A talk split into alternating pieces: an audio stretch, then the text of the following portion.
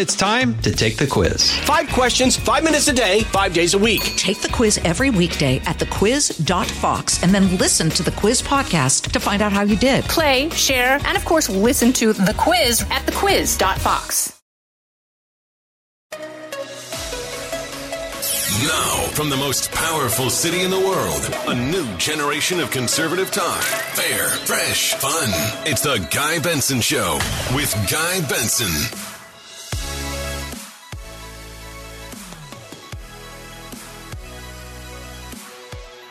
Welcome into Wednesday, May 18th, 2022. I'm Guy Benson, host of The Guy Benson Show, right here every weekday between 3 and 6 p.m. Eastern Time, and we are just delighted to have all of you here as part of our radio family. GuyBensonShow.com is our website, GuyBensonShow.com.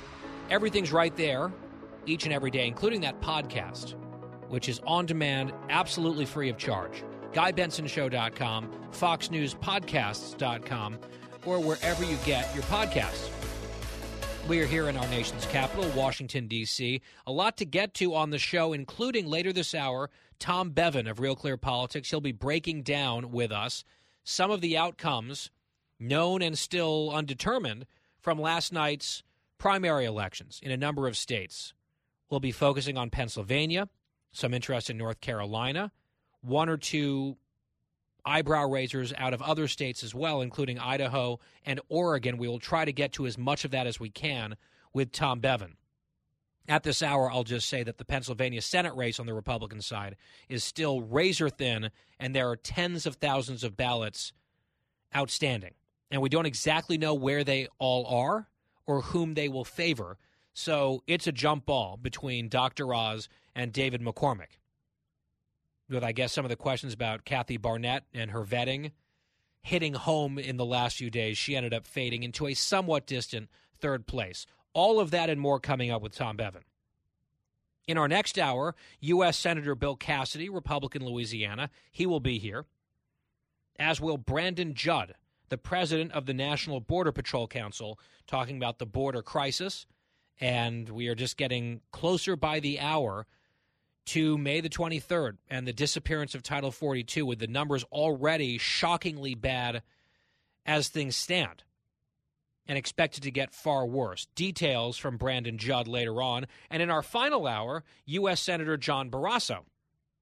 Barrasso's a Republican from Wyoming. He's a member of Republican leadership. He and Cassidy, both U.S. senators on the show today, also happen to be medical doctors, which is sort of fun. So again, a very busy show straight ahead. A few Republican lawmakers to talk to, as I mentioned, but I want to begin the show by talking about the other party, the ruling party, the Democratic Party. And sometimes we like to talk about one of the cliches in Washington, D.C., a fun little phrase Dems in disarray. And today is a big, big Dems in disarray energy day and I want to walk you through the reasons why. I know a lot of people are focused on last night's results or the lack of clarity surrounding some of those results.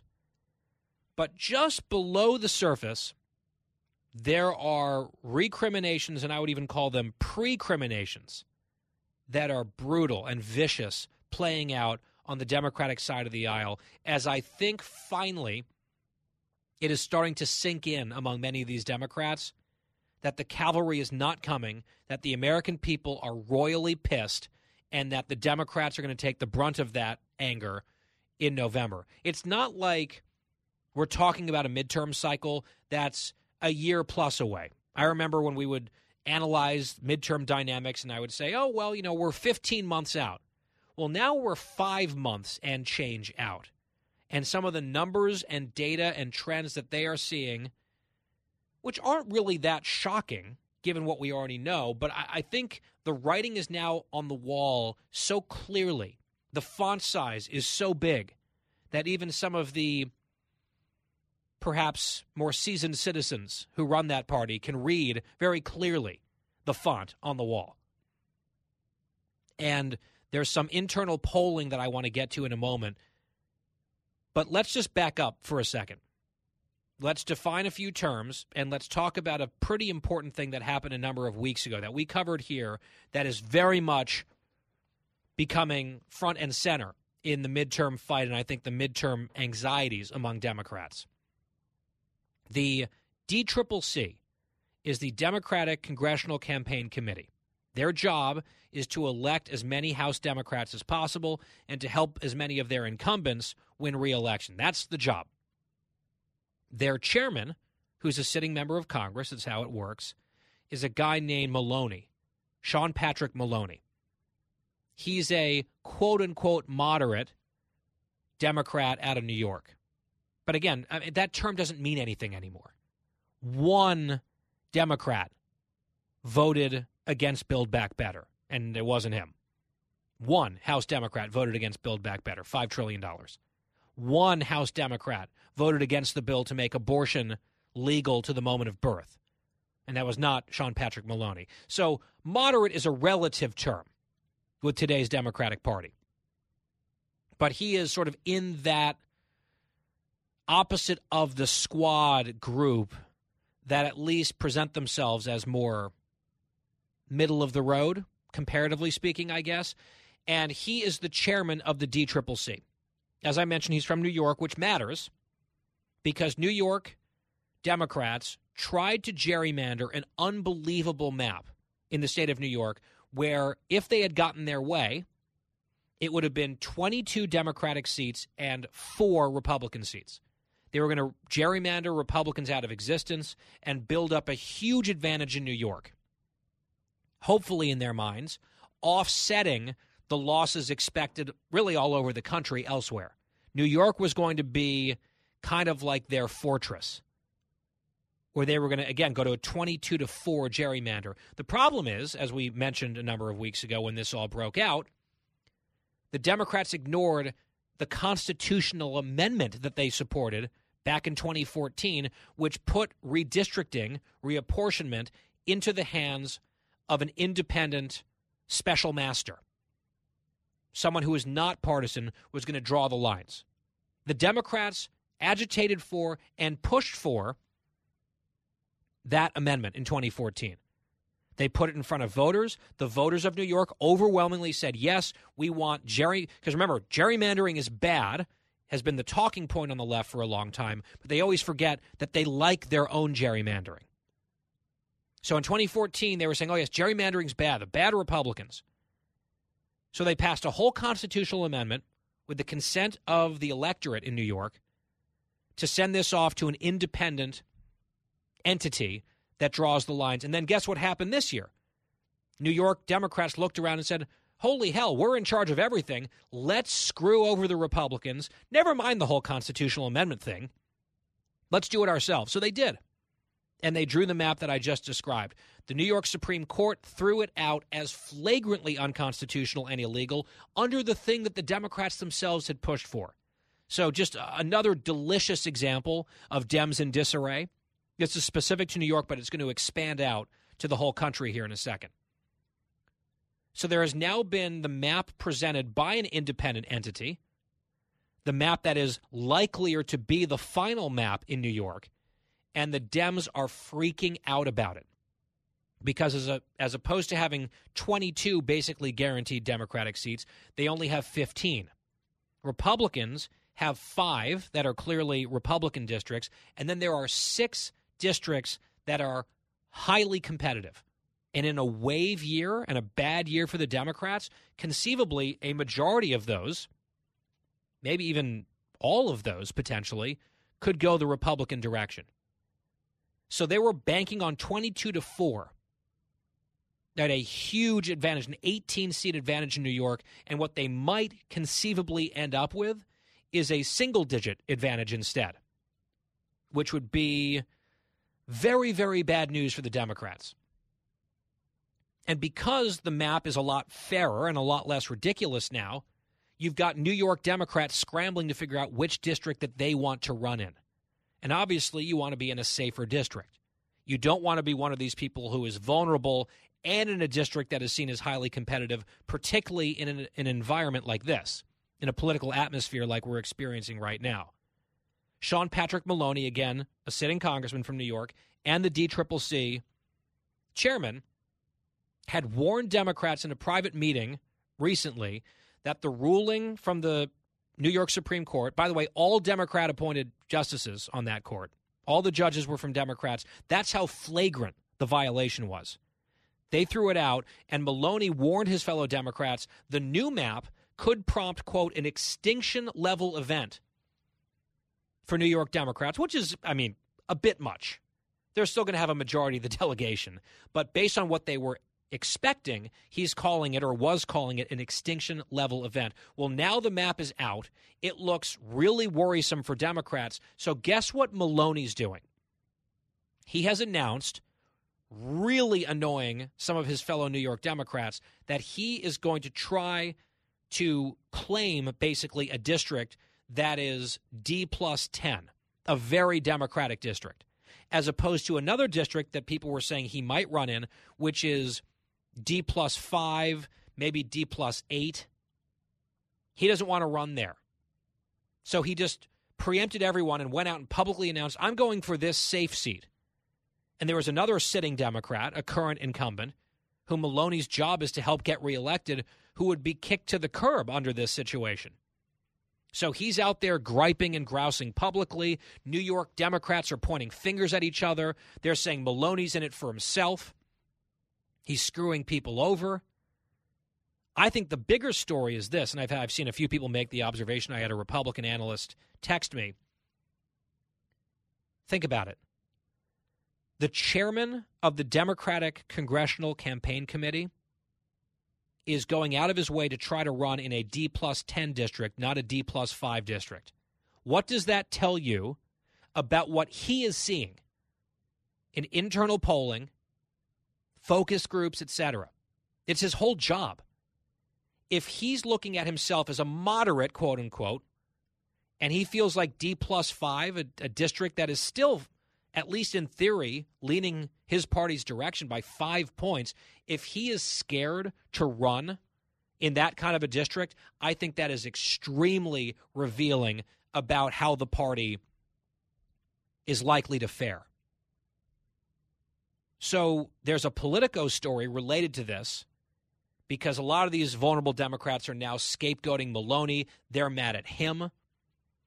And at least a dozen of them quote, mostly from swing districts, are now raising the prospect of trying to depose Maloney from his post as the DCCC chairman, according to multiple people familiar with the discussions. When you have more than a dozen vulnerable members of one party five months out from an election trying to throw the leader of their campaign committee out the window and out of the job, that is basically the textbook definition of Dems in disarray in this case.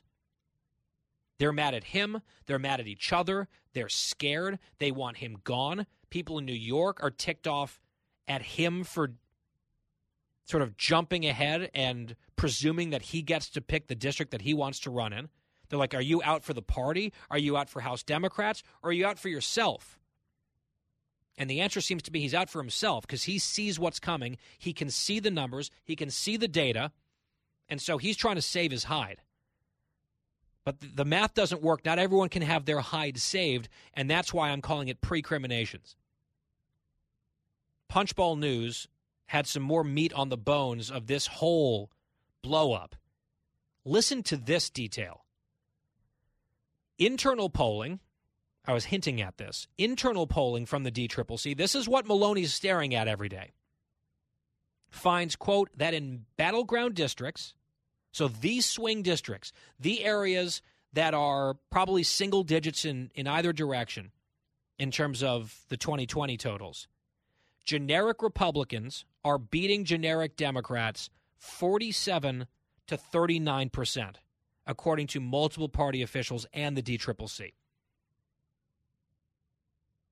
Translation The Democrats' own internal numbers, where they polled in battleground districts all across the country, then averaged out all of those numbers, they find themselves in their own polling trailing by eight points against the Republicans. This is a metric, I'll remind you, the generic ballot, that generally favors Democrats, usually by two to four points is sort of the baseline. And Republicans can actually do pretty well if they're, quote, only trailing in the generic ballot by a handful of points. If they're tied, that's really good. If they're ahead, that's really good for the Republicans. If they're ahead by eight points in the Democrats' own internal polling in the battlegrounds, that sounds a lot closer to what's the term? Extinction level than anything else. Oh, and by the way, if that's what the battleground districts are showing at the House level, I wonder what battleground states are showing at the Senate level. So you've got Democrats mad at each other in New York. You've got them scapegoating and blaming Maloney, the DCCC, uh, DCCC chairman, who does seem to be very much self interested at this point. You've got people now leaking to the press that they're trying to throw him out of the position with months to go into election day as they're all looking at an eight point deficit in battleground districts. Whoa. I wanted to bring all of that to your attention because what kind of array are the Democrats in right now? I would call this disarray. Very much so. Maybe the stark reality of the failures of the Democratic Party dead last in the new NBC poll, where they did all the favorability ratings of a bunch of entities, dead last is the Democratic Party, almost 20 points underwater. Their brand is in the toilet for good reason. They've done that to themselves. To quote the vice president, we did it, Joe. We did it. Boy, did they. And the Dems are in disarray. Just getting started on The Guy Benson Show. We'll be right back. Fresh conservative talk. Guy Benson Show. The Fox News Rundown, a contrast of perspectives you won't hear anywhere else. Your daily dose of news twice a day, featuring insight from top newsmakers, reporters, and Fox News contributors. Listen and subscribe now by going to foxnewspodcasts.com.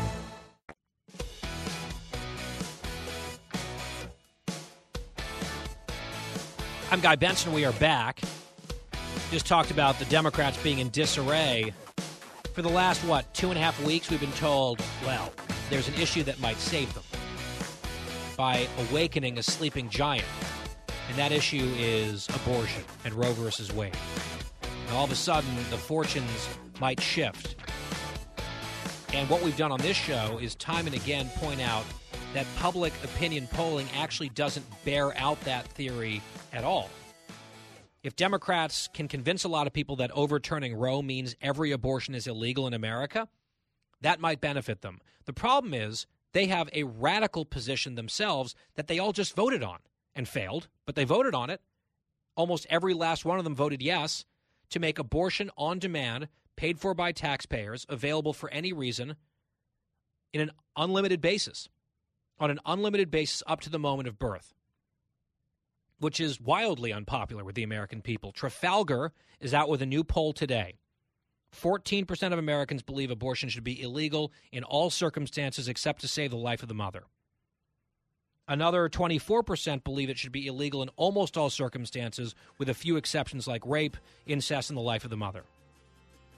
When you add up also people who believe that abortion should be illegal after the fetal heartbeat in the first trimester, you're up to 58% of the country. How many Americans embrace the Democrats' position? About 12%. That 12% is not going to save them in November. Out of the gates and ready to go. Hey, it's Hutton Withrow. Hot Mike is here on the Outkick Network. We've got your afternoon covered with the latest sports discussion, and it's available wherever you find your audio. Daily analysis and news. He is hot. I am Mike. Actually, my name is Chad. His name is Jonathan, but you get the picture. We're going to bring it every single day. Whatever you want to call us, we'll respond to. We just want you to respond to what we're dishing out every day. And while you're here, we hope you subscribe to the podcast, like, subscribe, and share.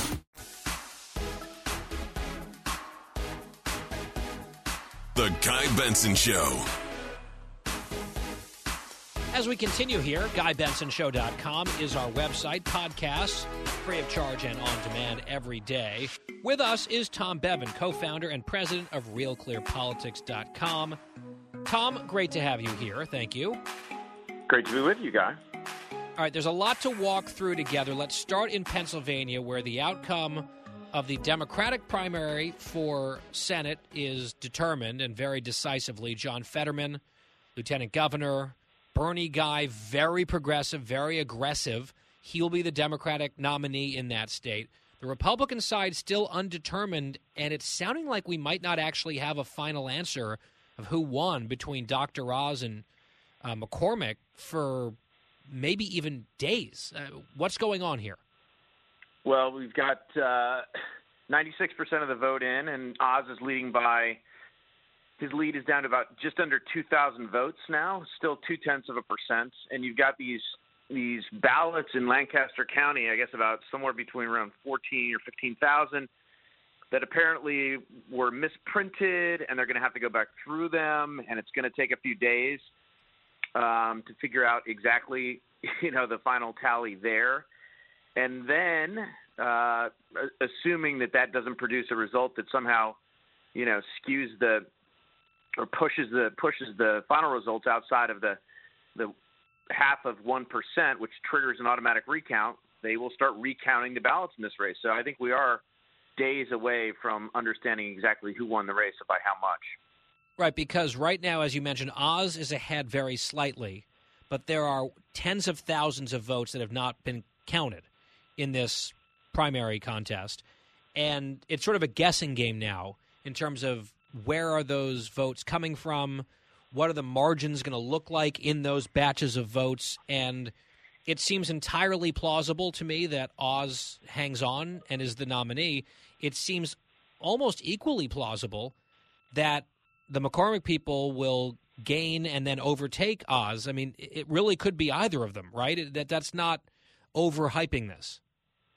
No, I, I I agree with you. I mean, again, there are enough there are enough ballots outstanding that it could it could change the result. Um, the ones that I'm aware of are in Lancaster County. That's a county that Trump won by I think 20 points. So you might you might be able to infer that that would favor Oz, but not necessarily. Oz. Right. Um, so we'll, we'll have. But Alle- Allegheny is home base for David McCormick, right? And that's on the other side of the state. Outside of Pittsburgh, yeah. So um, so we'll have to see. I mean, it is going to be. look, this has been a crazy race. I mean, just the whole thing from start to finish, particularly at the end. You know, the way that that Kathy Barnett surged. At least it looked that way in the polls. Then she sort of fell off at the end and finished, uh, you know, kind of a distant third, about six and a half points behind these two candidates and you know the schism that it caused within the Republican Party with Trump endorsing Oz and, and all of that mess uh, has just been you know produced a, a crazy result and and we will have to wait a few more days to know exactly um, how this thing's going to go out. I will say, look, if Oz wins this, if Oz, there were a lot of stories this morning. I was reading, oh, you know, Trump stumbled and Trump, you know didn't do as well in, in his endorsements because you know Madison Cawthorn lost in North Carolina or something. If Oz hangs on and wins this, um, you know that's that's a huge win for Trump. I mean, he really went out of his way, stuck his neck out to endorse this guy that a lot of his own supporters didn't, you know, didn't want him to, didn't like the endorsement, and and if he's able to drag him across the finish line, it's going to be a, it's going to be a big win for him. Yeah, if it happens, and we're potentially days away from that. One quick side note, but related. I was on Fox News Channel earlier, and I got up a little bit on a soapbox about this. And I don't know if you agree or disagree, Tom, but I feel like whether it's Pennsylvania under this system, New York is horrible on this, California is horrible on this. I think it really undermines faith in outcomes and faith in democracy among Americans when it takes forever to tabulate and report accurate election results. And Florida had their big egg on the face mess back in 2000. They were, you know, a laughing stock in the country. The whole presidential election hinged on that circus down there. Afterwards, they went about changing their whole system. And it seems like Florida has a great system in place. And I don't understand for the life of me why other states insist on these just Byzantine vote counting scenarios that can drag on for you know, forever and a day. I think the longer things hang out there and twist in the wind, I see Trump is saying Oz should just declare victory. or else they're going to find some votes. It's like the same BS. This stuff can happen over and over again. And I get it. Sometimes you'll have races that are just too close to call quickly uh, or even on election night. But it seems like in some of these places, it's now a regular occurrence. I don't think it does our system or our society many favors. That's sort of my, my take on this. I wonder if you agree or if you think I'm missing something. No, I generally agree. And look, we we've had, you know, for better or worse, we've had a bunch starting in 2000, but certainly in the last few cycles, we have a, a sort of evenly divided country producing all sorts of razor thin elections.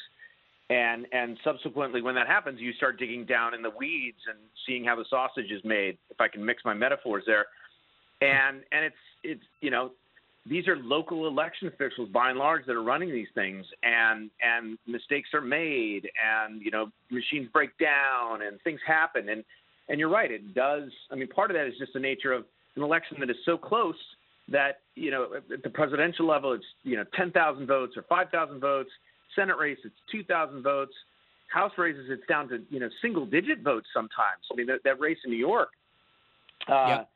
And iowa uh, yeah, I mean, it's just so so. You know, you do have those situations, but I generally I agree with you. I mean, it is it is absurd that you know states are taking in absentee ballot votes for weeks, um, and then they don't start counting them until the polls close on election day, and that takes yeah. another two days or three days or four days when they could have those votes counted, add them to the tally immediately, and get yes. you know some some real time and also results. stop and also like stop the date at which you can receive or send in a mail in ballot right. long That's before right. the election. Not like crazy long, but a week before the election, we're done here, as opposed to some of these states where you can.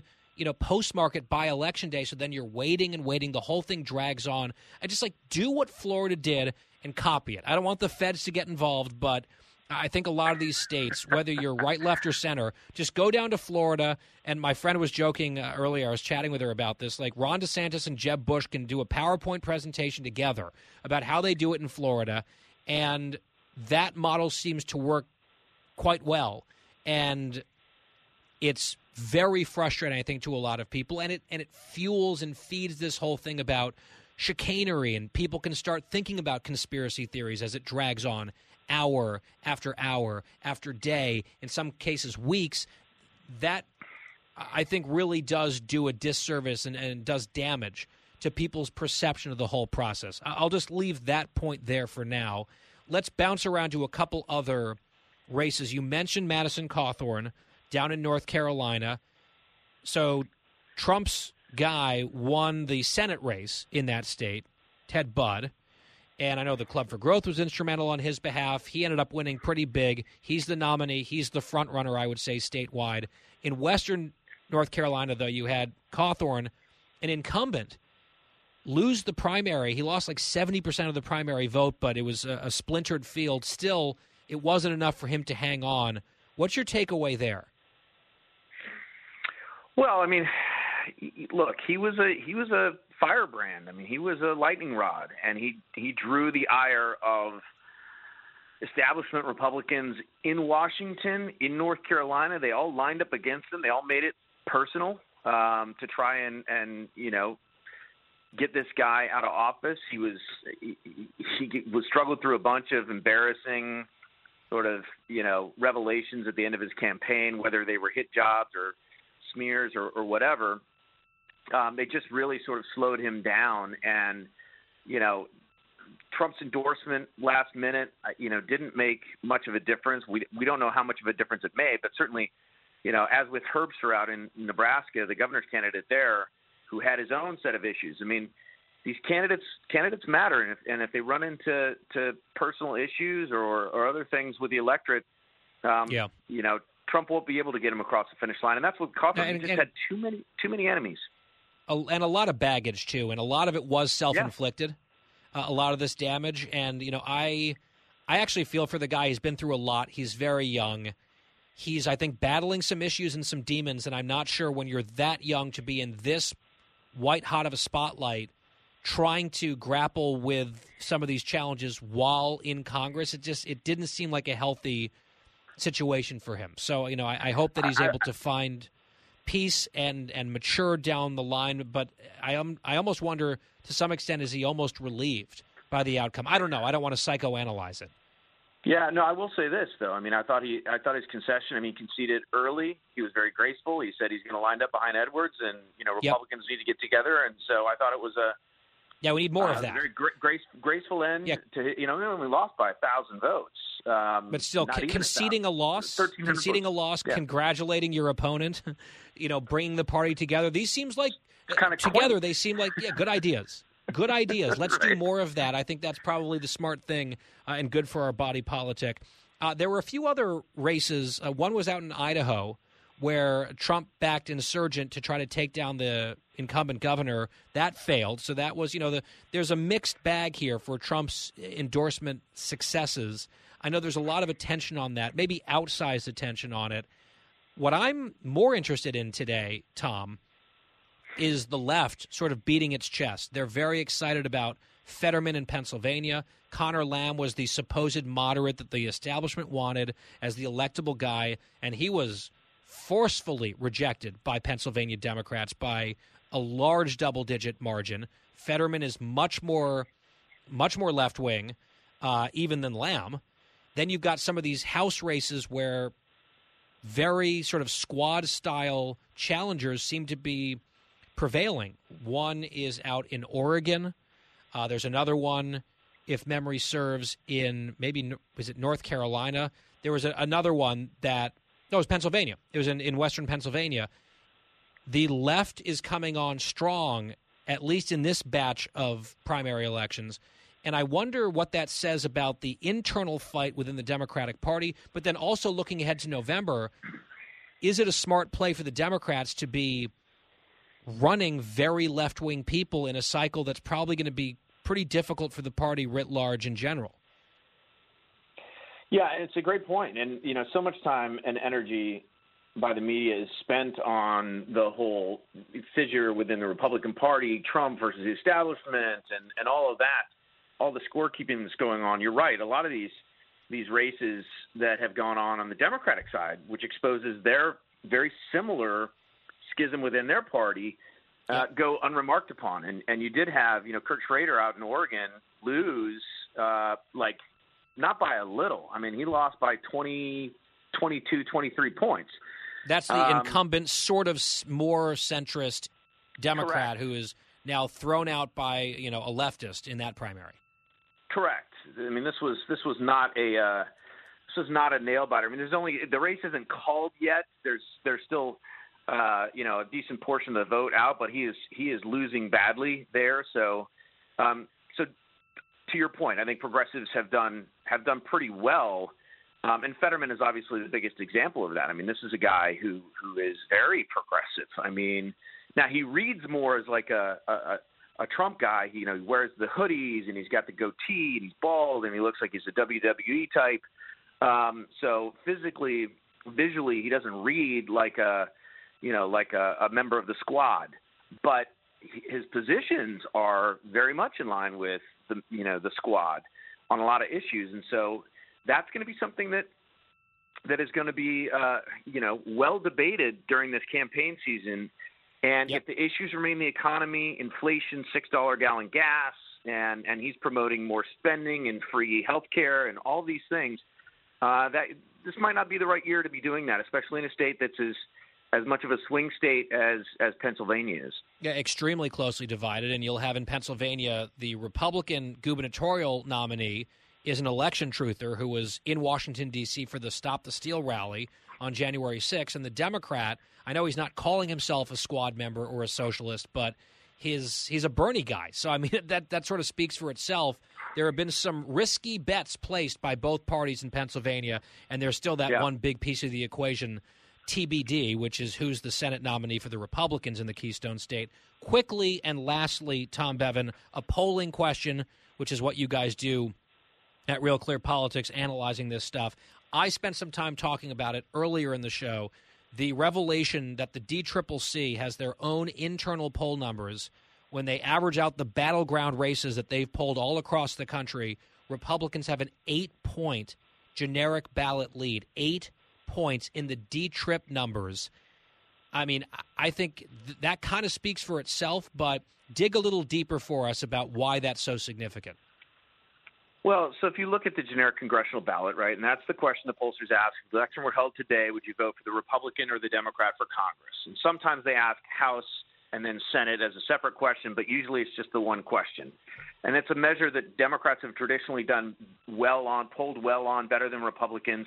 And if you look at our Real Clear Politics average right now, you've got about 10 polls that have been taken over the last three weeks, and Republicans are leading by about 2.8 percent in some of these polls, the Fox News poll from late April, Republicans were plus seven. The CNN poll from early May, Republicans plus seven. Monmouth, Republicans plus seven.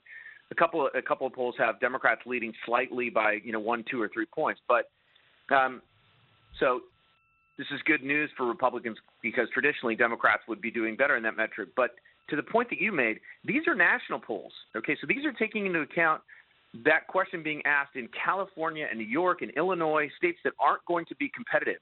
And so the situation is is much worse for Democrats in states like the ones where people are these elections going to be decided: Nevada, yep. Arizona, Georgia, New Hampshire.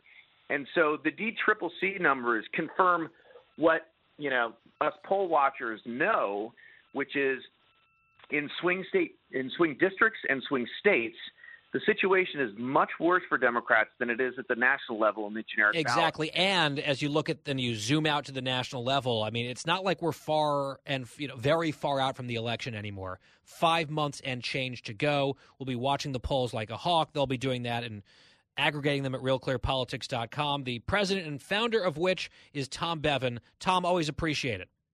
Thanks, Guy. We'll be right back. The Guy Benson Show.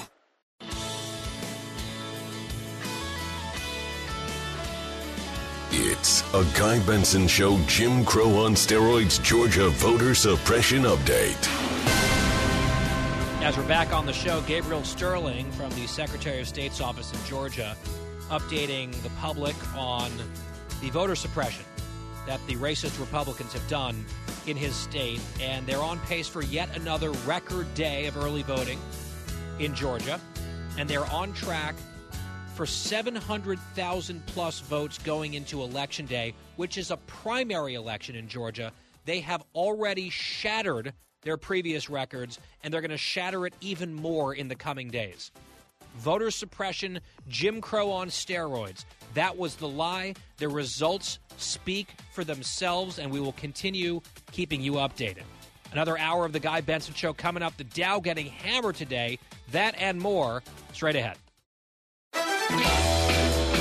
Live from the most powerful city in the world, unconventional talk from a fresh, unconventional conservative. Guy Benson Show.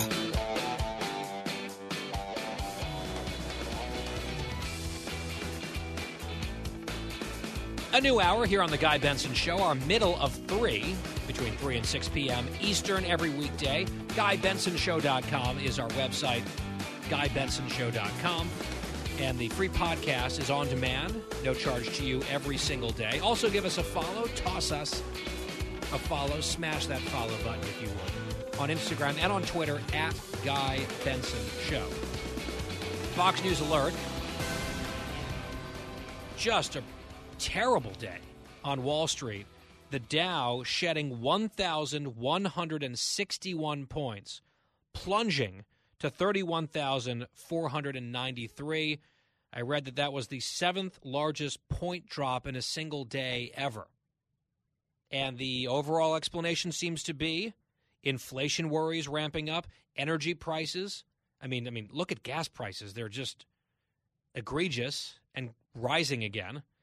And then underlying all of it, recession fears. So a massive sell-off today on Wall Street. White House says they're not really watching those gyrations every single day. That's fine. But boy, this stuff is all related. Meanwhile, I want to bring you some extremely sad news. The Ministry of Truth is no more. That's right, the Biden administration's disinformation board, or whatever they're calling it, has been paused indefinitely. And it seems as though sweet, sweet Nina Jankowicz woke Mary Poppins is resigning. This scoop coming from the Washington Post. Listen to this headline How the Biden administration let right wing attacks derail its disinformation efforts. The quote unquote pause of the Department of Homeland Security's newly created board comes after its head, Nina Jankowicz, was the victim of coordinated online attacks as the administration struggled to respond. The byline Taylor Lorenz, who is an expert on coordinating online attacks, it's her whole job. So apparently, the Biden administration has just knuckled under to right wing attacks. And in the story, it's like, this was mentioned on Fox News a lot. Oh no.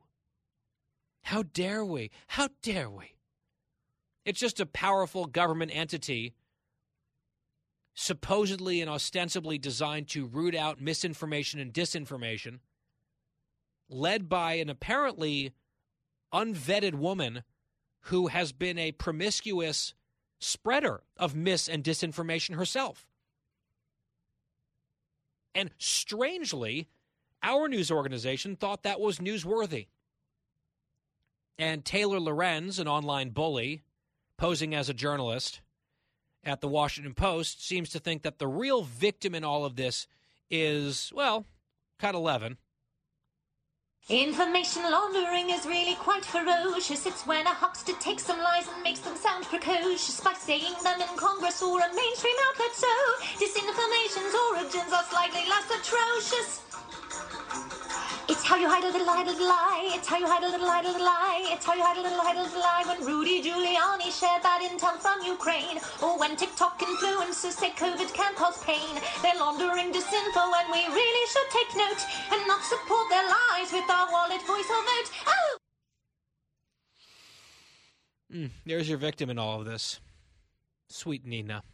Oh, sweet Nina. She'll have much more time now for lowbrow community theater. So that's the plus, at least for her, assuming the resignation goes through. By the way, I was going to try to cut that off, the clip. It's just so much, but not today. Not today. Not for Nina. She deserved to be heard, given that her Orwellian government entity apparently has had the uh, the old plug pulled. She got the old heave ho from Uncle Joe. And of course, it's the fault of right wing attacks. And by attacks, I, I assume Taylor Lorenz means direct quotes. Woke Mary Poppins has been deliberately and in a coordinated way attacked by people quoting her verbatim. How dare we? The story from the Washington Post, dozens of websites, including Breitbart, Post Millennial, Daily Caller, New York Post began mining Jankowicz's past social media posts and publishing articles to generate controversy. That is the exact job description of Taylor Lorenz.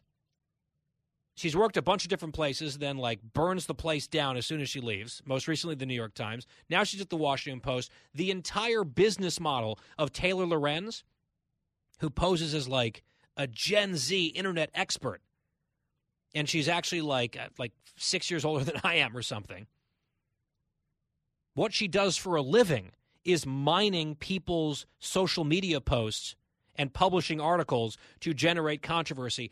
It takes a very special person to write that sentence, not realizing that that's in fact your job.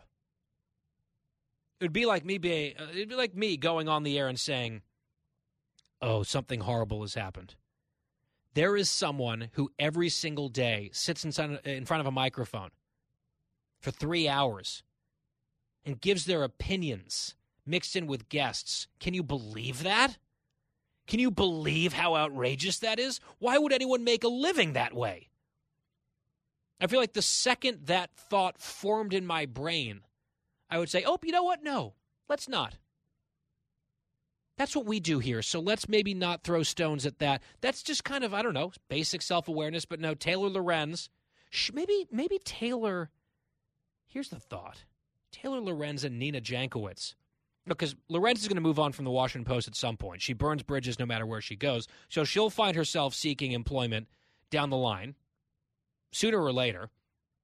Maybe she and Nina could team up. They could write a whole musical, like a Hamilton style musical, just much worse, about disinformation. You could bring some people in to choreograph it, do some jazz hands, the snapping like in Chicago. I don't know if you can use Mary Poppins. There's probably some copyright issues there. But maybe like a cheap knockoff, something like that. She could star in it. Nina could. Lorenz could could write the review of her own show. I'm just spitballing here. But yeah, apparently the uh, the jig is up. It didn't work out. And one of the arguments that people are out there making, well, I'll, I'll note this first. Zaid Jilani, who's a writer, posts the story from the Washington Post.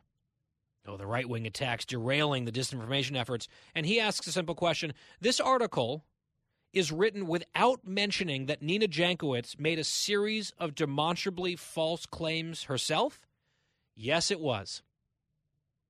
The disinformation and misinformation and partisanship spread on the reg by Sweet Nina weirdly didn't make it into the story blaming the right wing for doing the thing that Taylor Lorenz, the author of the piece, does for a living every day. Isn't that weird? The pushback has been oh, this is very dangerous. Fox News is dangerous for highlighting this woman and featuring this story as much as they did. I find it interesting that the media apparently seems to think, a lot of journalists seem to think, it's really not that big of a deal to have a government entity overseeing what they decide is disinformation and misinformation, which is very creepy to me. They say, oh, well, they said it was not going to track or surveil or try to punish American citizens. This was going to be about issues abroad. You know what? I don't believe that. I don't believe it for a second. Sweet Nina didn't really seem that interested about foreign adversaries. She seemed very interested about going after conservatives and Republicans. So I just don't believe them. And now we may never know because the Ministry of Truth, it seems, is no more. Let's make sure that actually happens, that there's a follow through. There's not a bunch of headlines that it's gone, then it's not. So we'll keep tracking this, but sorry, Mary Poppins, you need a spoonful of sugar to have this medicine go down, like her agency apparently has, hard. Quick break, right back. Senator Bill Cassidy up next on The Guy Benson Show. The Guy Benson Show. More next.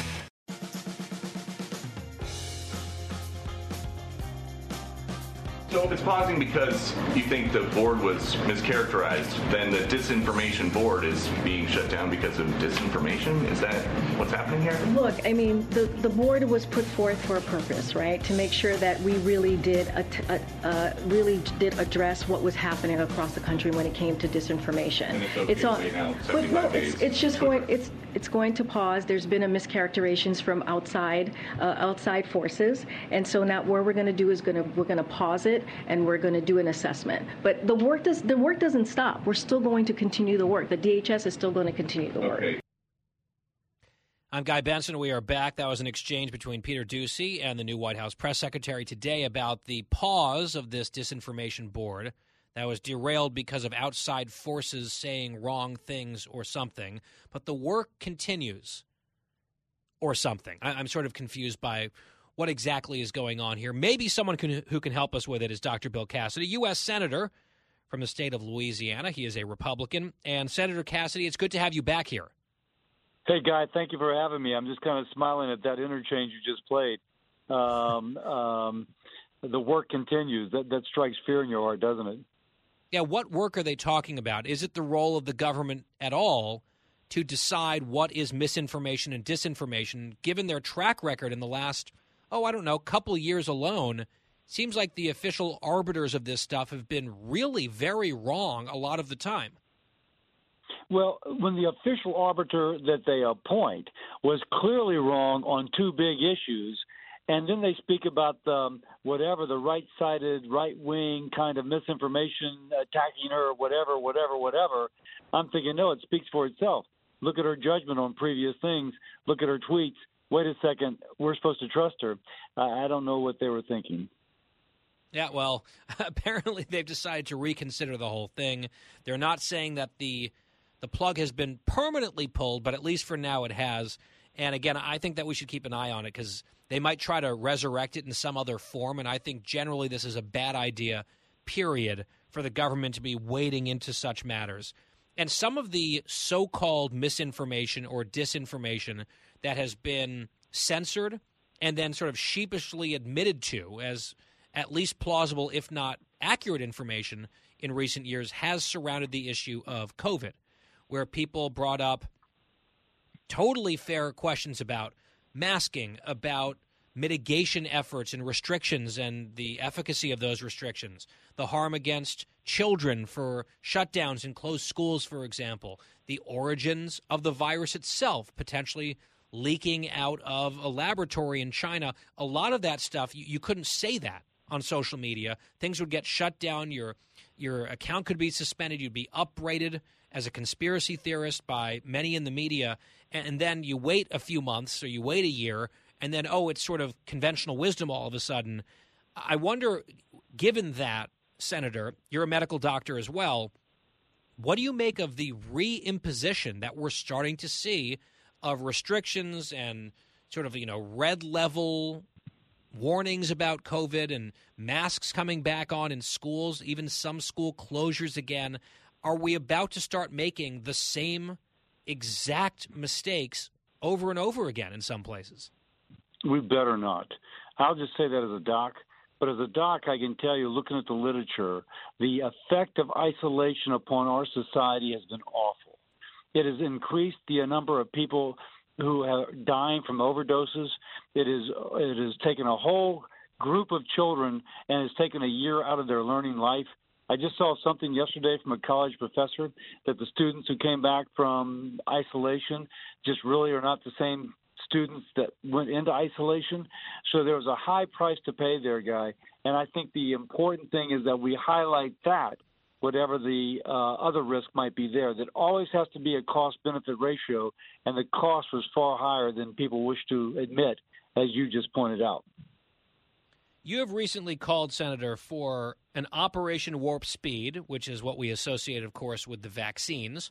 Although we saw some misinformation from the White House in a tweet the other day saying that there was no vaccine until Joe Biden was president. So uh, I wonder if perhaps Nina Jankowicz can now spend some of her free time trying to find whoever wrote that tweet. But Operation Warp Speed, you're saying that should be replicated, but on the energy front. What would that look like from your perspective, an Operation Warp Speed for American energy? Think about what happened for Operation Warp Speed for vaccine. We were told it would take two to 10 years. You're thinking, wait, we're going to be locked down for two to 10 years? And instead, the administration brought everybody in a room, uh, you know, metaphorically. They said, listen, do you have a problem with this? If you do, work it out with that agency. Okay, agency number two, have you solved it? If not, keep working at it. And they're able to come in. Now, Congress had given them the tools but they use these tools to do things, you know, in parallel instead of one time after the other. And they actually sped it up so that vaccine was being given to people 10 months after the epidemic began, uh, at least hit the shores of, of, of the United States. We should do the same thing in energy. Right now, we've got bureaucrats tying people who are developing renewable energy in knots uh, not just fossil fuel, which is essential to our economy, but all the other projects as well. So we're paying more, more at the fuel pump, more for our heating and air conditioning bill. And by the way, paying more for food, fertilizers made from natural gas. And so if natural gas goes up, then we're paying more for fertilizer, we're paying more for food. So we can change that. We've got the resources.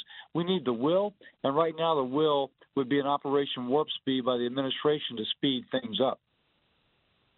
But I mean, they have no desire to do that, do they? I mean, it's against their ideology. They want to do the opposite.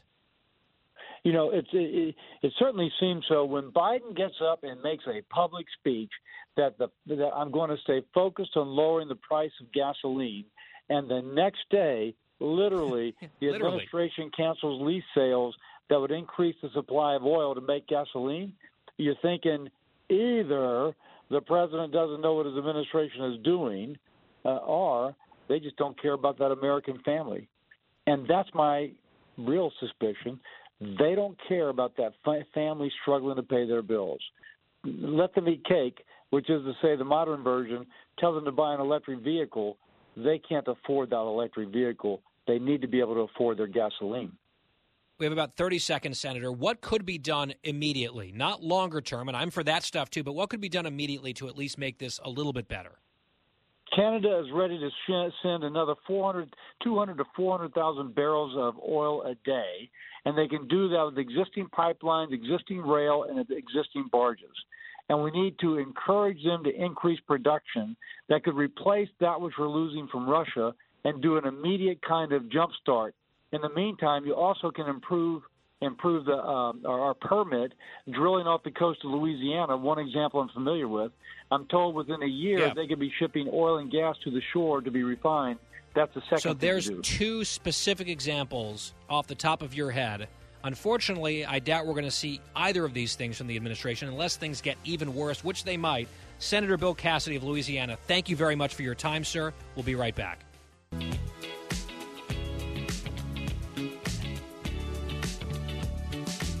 You're listening to a new generation of talk. Guy Benson.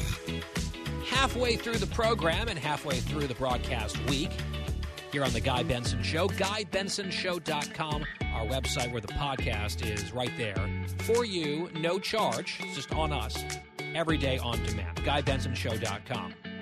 Joining us now is Brandon Judd, president of the National Border Patrol Council. And Brandon, it's good to have you back here on the Guy Benson Show. Anytime. Appreciate you having me. I want to get your reaction to some statistics that we shared here on the air yesterday. The breaking numbers from court filings in DHS that last month in April, nearly 235,000 illegal immigrants were encountered at the southern border. That does not include any of the known or unknown gotaways, but that number is the highest ever in DHS history. I read elsewhere that it's the highest number in a single month in a century, at least in record keeping. I mean, we haven't even gotten to the Title 42 drop dead date yet, but it seems like people are very much adjusting their behavior accordingly. Put that number, 234,088 in April alone, in further context from your perspective. Well, if, if you look historically, right now, at this point in, in time, we should be arresting somewhere around 1,000 to 1,500 people a day. Um, but in reality, our numbers are upward, you know, close to 8,000 people a day. So, you know, uh, historically speaking, we're we're seven times higher than what we're supposed to be at right now, and that's simply because everybody knows that they can game the system. They know that under this administration, they're going to be released. 118,000 people were, were were released, which means we expelled under Title 42 about half the people that crossed the, the, the border illegally. Once Title 42 goes away, we're going to be releasing all of those people, which is why so many people are crossing the border illegally right now. Um, you know, when you look at, uh, at, at President Trump, we were expelling 95 to 99 percent of the people that cross the border illegally. Now we're only expelling 50 percent, which is why the numbers have exploded.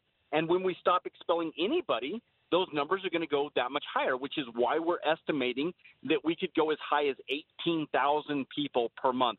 And and by the way, 18,000 people, those people are just going to be released into the United States. In other words, they're going to be rewarded for violating our laws. And just to go over some of the stats that you just brought up, just for the purposes of clarity 234,000 plus apprehensions at the border in April. 118,000 of those were just processed and released into the country, flown to various cities, put on buses. People were, quote, free to travel, which is what Jen Psaki said from the White House podium.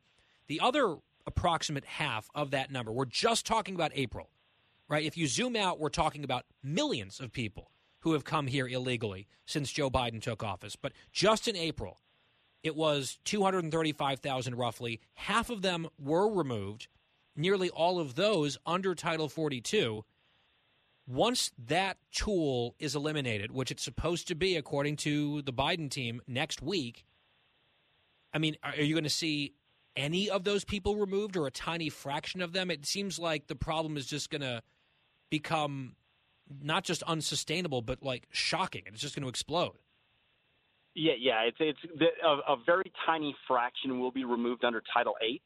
Um, Title Eight is the uh, is the the portion of the laws that we enforce, and under Title Title Eight we'll be able to remove a small number. But the problem is, is everybody knows how to game Title Eight. Everybody knows that all they have to do is claim that they have a fear of returning to their country, and if they claim that they have a fear of returning to their country, they're going to be released pending a an asylum review by an asylum officer. And so everybody knows exactly what they need to do. The cartel. Right, there's a script. There's r- literally a script, right? You use these buzzwords, and under Yep, the current yep, system, and- you then have a ticket into America. and it's the cartels that that that script it for these people. It's it's they they teach it to them, and that's how the cartels make so much money. What they do is they they go into countries throughout the world. This is not just Mexico, Central America, South America. This is throughout the world. We are dealing with people from 156 different countries around the world. And what they do is they go into these countries and they advertise their services and they tell everybody, all you have to do is give me thousands of dollars. I will get you to the U.S. Mexico border and I will teach you exactly what you need to say to get released into the United States. That's that is the root cause. That is what is driving illegal immigration today. And if this administration was honest, they would come to the American public and they would tell them that. Instead, they try to um, deflect on all of their failings, um, which allows them to continue to do what they're doing because the mainstream media, obviously, they're going to give them um, good coverage rather than telling the American public exactly what is happening. Or I would say not even good coverage, mostly no coverage, which they're perfectly fine Ah, with. A lot point. a lot of people Good try to bury the story. I see that some hacks who make a, a living literally out of attacking networks like this one had a big hatchet job on Bill Melugin the other day trying to argue that he's not a real journalist or whatever. The guy's covering one of the most important stories in the country. He's doing it incredibly well. He's doing good journalistic work and you have people trying to personally attack him, his credibility, his integrity, simply for telling the truth about what's happening, which I think is uh, outrageous, of course. I also think it's pretty revealing. I want to ask you, Brandon, about this. I mentioned the gotaways, that term. I'm doing some math off the top of my head here.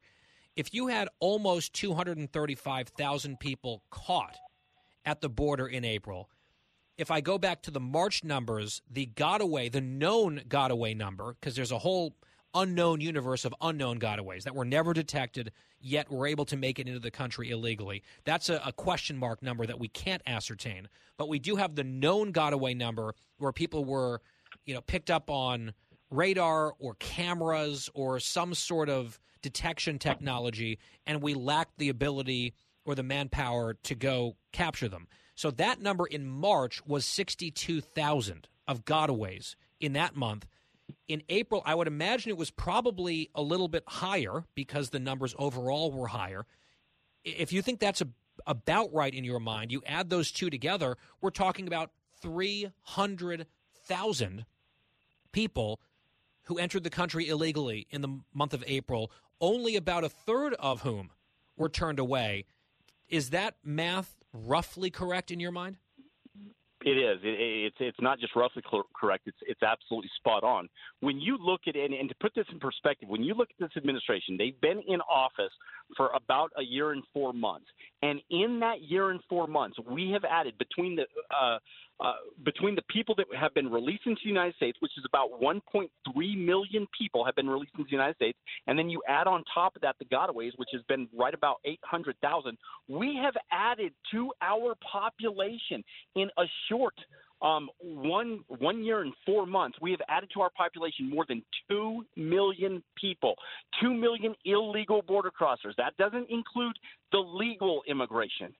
2.1 million illegal border crossers have been added to our population. That's a larger number than a lot of states in the entire in, in the United States. That is a scary number, especially when you consider the gotaways. We don't know who they are, where they're coming from, or what their intentions are here in the United States. And that could be for And what they've criminality, it could be for terrorist reasons, it could be for a lot of different reasons. That's scary. Border security is a serious issue, yet this administration does not take it seriously. And among the people who are actually caught, seemingly on a daily basis, there are people who have been convicted and imprisoned and deported for crimes ranging from child abuse to sexual assault to murder. And people who are hardcore cartel members and gang members.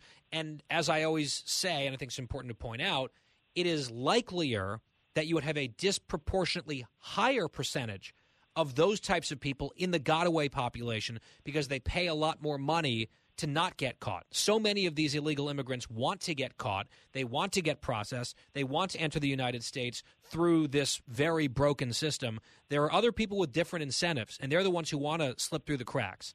And you just pointed out the millions of people who are entering the country illegally and who are now staying and who are now staying in this country illegally for an indeterminate amount of time in many cases probably forever you know in the millions.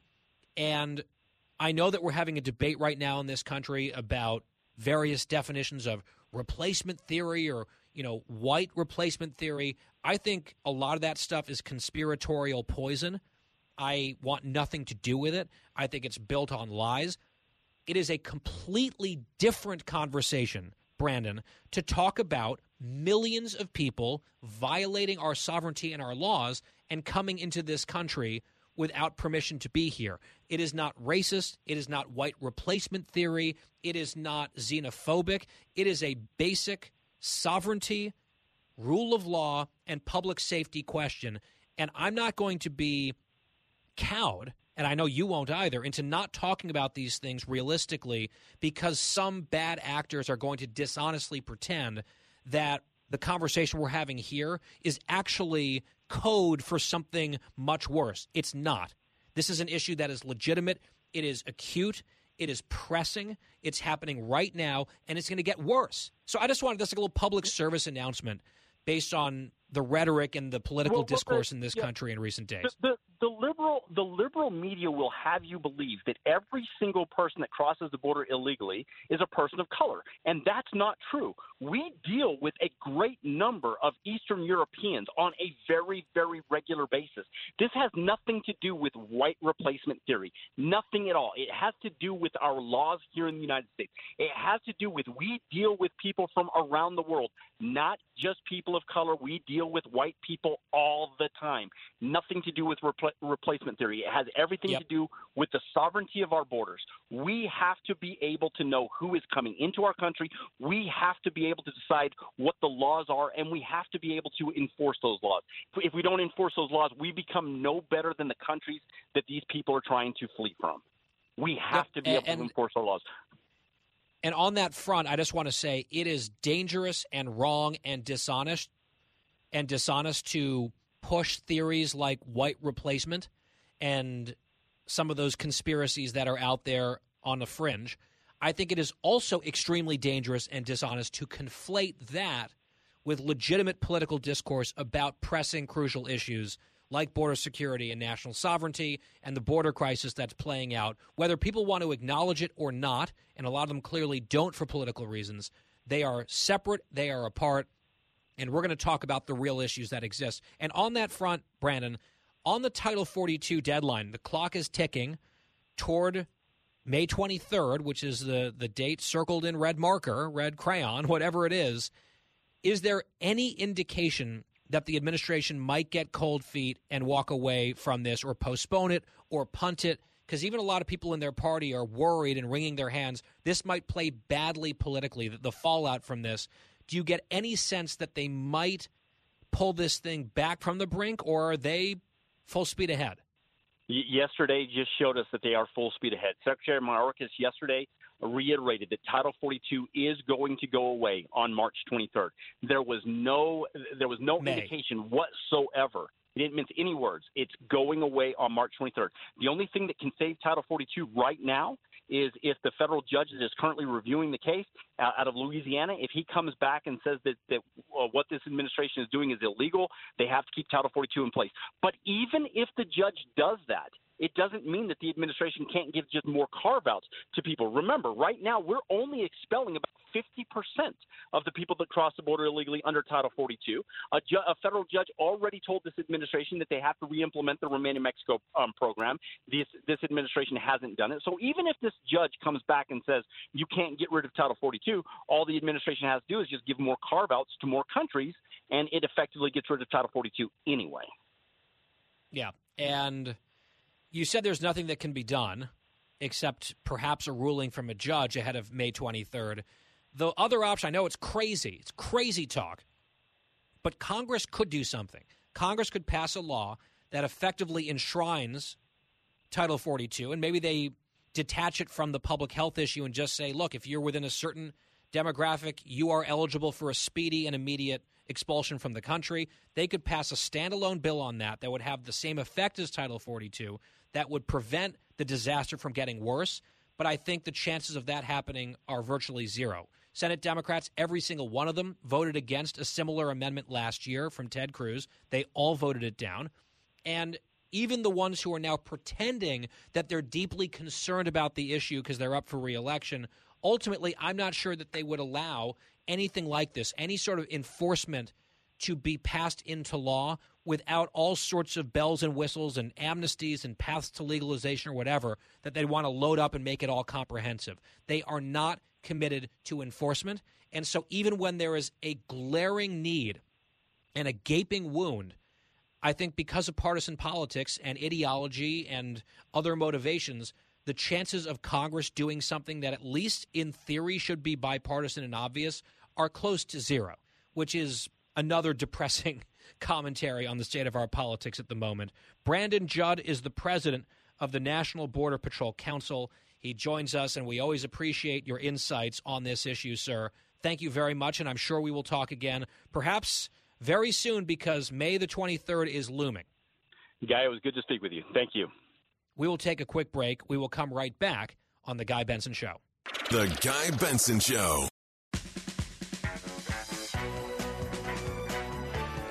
I'm Guy Benson. As we come back to the program here, an update on a story we've been following, and that is the financial dealings of Black Lives Matter, the organization, not the proposition, which I support, the organization, which I most certainly do not.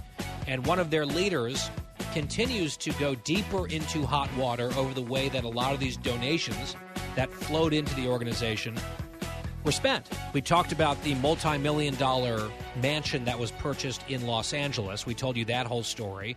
And they were trying to kill that story, actually, and going after the journalist for asking questions. It turns out there was another mansion in Canada that they bought for $6.3 million, although they allocated $8 million for it. The New York Post says it's unclear where the remaining 1.7 million quote out of country grant went. So that's just uh, 1.7 million dollars I guess floating around. Meanwhile, Patrisse Cullors, she's the one who says all these questions, anyone asking about it, they're racist and sexist, of course. She also said she's triggered by IRS laws when it comes to the governance of charitable organizations. We are now learning that she used private jet services to travel around at an exorbitant cost, unsurprisingly, $73,000. This is for the leader of a charity. The reason cited was security concerns. Sure. Senators and Congress people fly commercial all the time, but I guess Patrisse Cullors had to fly to her various mansions private because of alleged security concerns. And then there was this a lot of the money that came into the coffers of BLM, the organization, went to people directly related to or sleeping with Ms. Cullors. Her eldest brother's organization made over $800,000 in contracts, and the father of her child made almost a million dollars in contracts, his organization.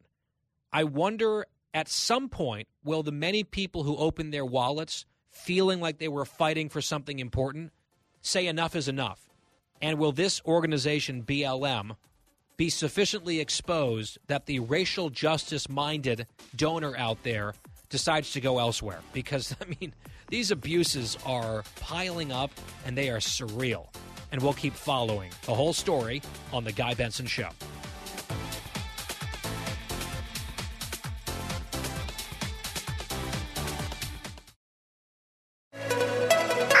5 o'clock in the most powerful city in the world, Washington, D.C. It's time for the Guy Benson Show Happy Hour, sponsored by the Finnish Long Drink. Finland's most popular alcoholic beverage has come to America. Visit thelongdrink.com. And now, here's your host, Guy Benson.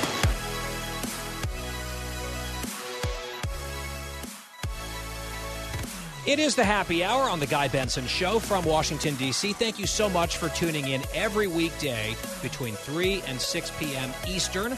I'm Guy Benson. Our website here, GuyBensonShow.com. The podcast is free of charge every single day on demand, including Bonus Benson on the weekends. Follow us on social media at Guy Benson Show, Twitter and Instagram. And this hour is sponsored by the Finnish Long Drink, which really is terrific. It's so delicious, so refreshing. It is alcoholic, so 21 plus only, please. Always drink responsibly. They are expanding nationwide. TheLongDrink.com for all the areas where they are sold already. That footprint is growing. You can also order online. TheLongDrink.com.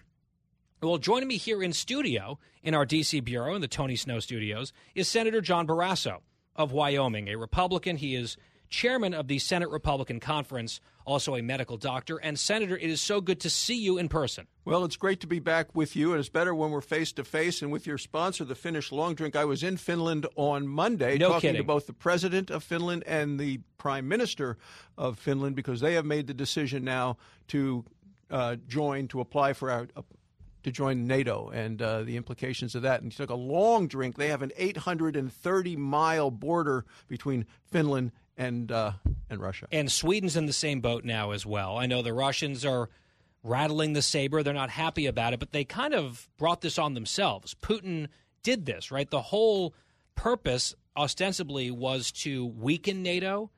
And now he very well may have more NATO neighbors than when he started this whole outrageous invasion. And and to your point, Sweden has been neutral since the days of Napoleon. Yeah. Over 200 years.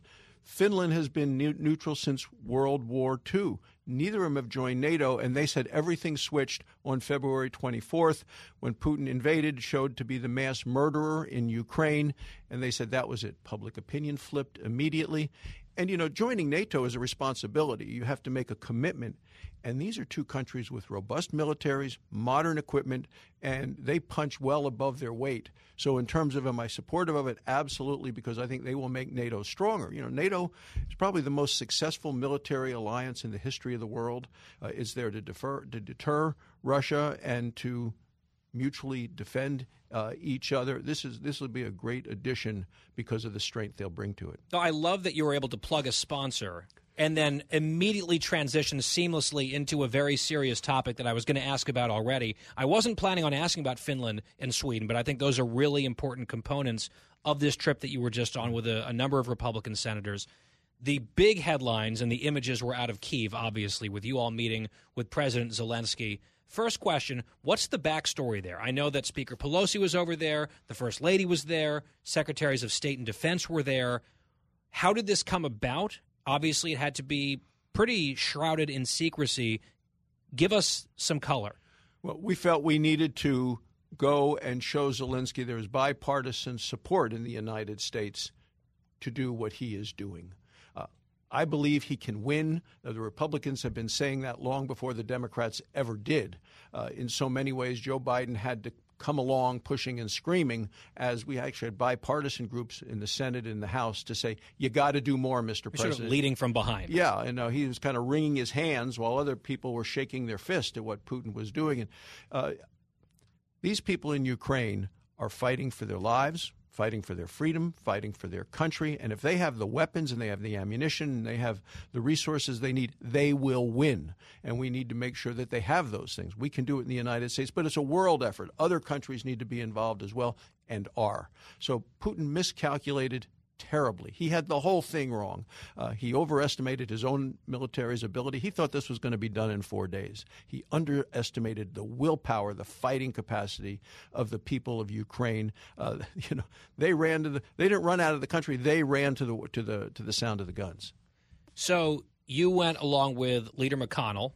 Senator Cornyn was there. Senator Collins was there, and yourself. All of a sudden, I look at my phone over the weekend and here's this video of the four of you shaking hands with Zelensky.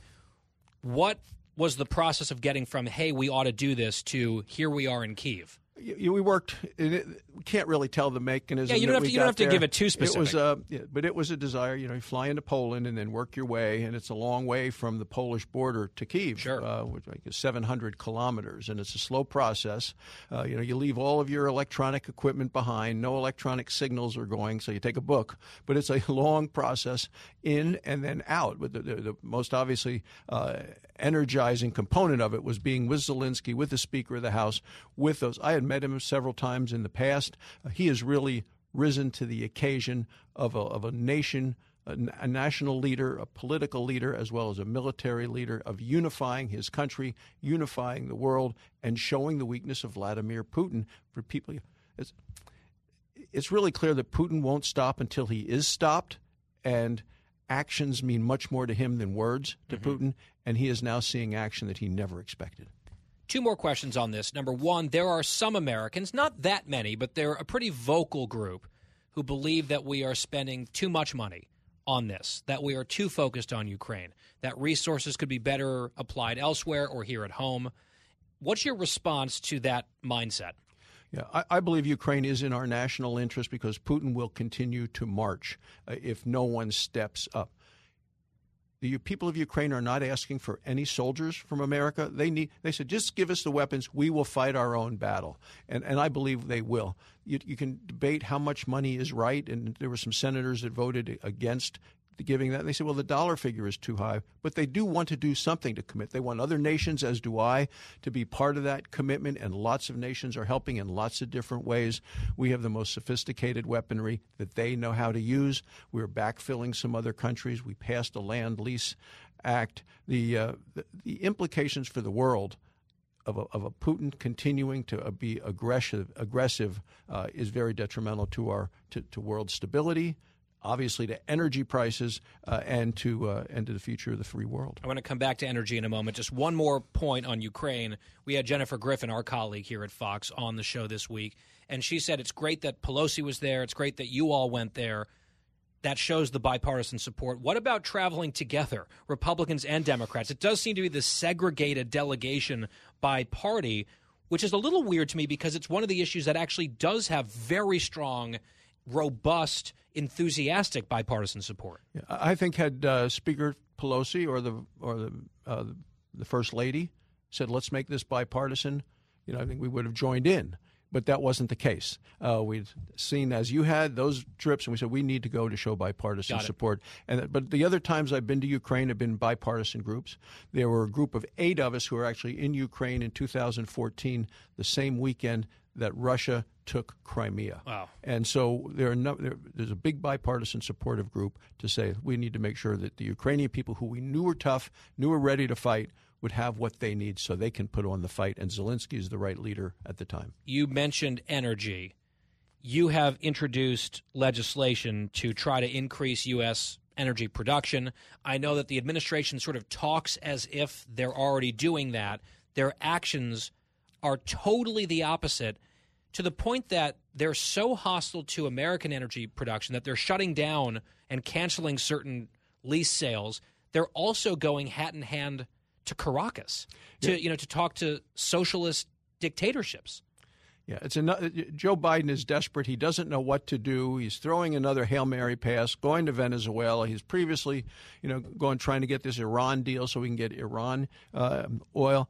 He is so beholden to the liberal left in terms of energy and this climate extremist group the you know the snob superiority of the John Kerrys of the world that they just know better than all of us, uh, and as a result, he has continued to fight American energy from day one. But I Killed don't- the I just don't Keystone get it. XL pipeline, oil and gas leases, stopped it.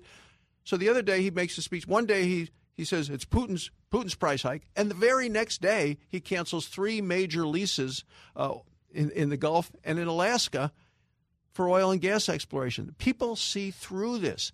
This the president has no credibility. Uh, lost all credibility on, on energy, and the American people are just convinced that he has no idea what to do. Well, I think that he's making that abundantly clear. And what I don't get, and maybe you can help me with this, if they're going to be hostile to U.S. production here because of fossil fuels or carbon emissions or the green agenda, whatever it is, do they think the oil that we would be buying from Venezuela or Iran is going to magically be produced in a clean way? I just it doesn't make any sense. Now, we are the best environmental stewards of the world. I mean, I think of energy strength, economic security, and environmental stewardship, and nobody does it better than we do it in the United States. We can produce more, we can produce it cleaner. We all want to make energy as clean as we can, as fast as we can, but do it in ways that don't raise costs for American families. Joe Biden has it backwards he's actually not helping the environment at all and he's hurting our economy. Like we're much better as a nation if we're selling energy to our friends who want to buy it from us as opposed having, to Russia for than example. having to buy it from our enemies. On another subject, I read at length this week from a Politico story on the air. Politico had this headline and this whole piece about how Joe Biden finally has had enough. No more Mr. Nice Guy. He's been trying to be as bipartisan as any president of all time for a year and a half, and the Republicans just won't take his hand of friendship. So now he's going to take off the gloves and he's going to go on the attack. The premise of this story is astounding to me from where I sit. You're a member of Senate Republican leadership.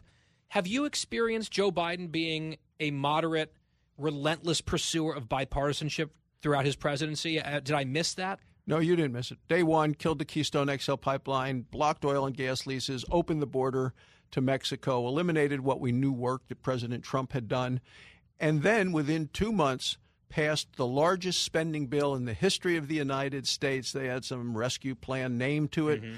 Party line. party line vote. Not a single Republican in the Senate. Nobody voted for it on our side of the aisle.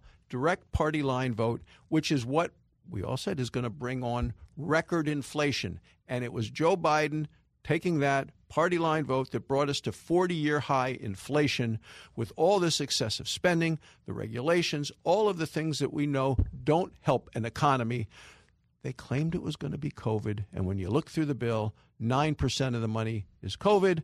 The rest of it, checks to illegal immigrants, checks to prisoners, it, you know, eh, people. Well, they're saying they're out of money, right? On the actual COVID yes. stuff, they say now we're oh we're we're out of money. Sorry, we need more money now for tests and for you know treatments and for vaccines. I, I can't imagine how they can seriously come to the American people with a straight face after six trillion dollars have gone out the door and say, oh, the core COVID related items, those line items, oh, the the coffers are empty.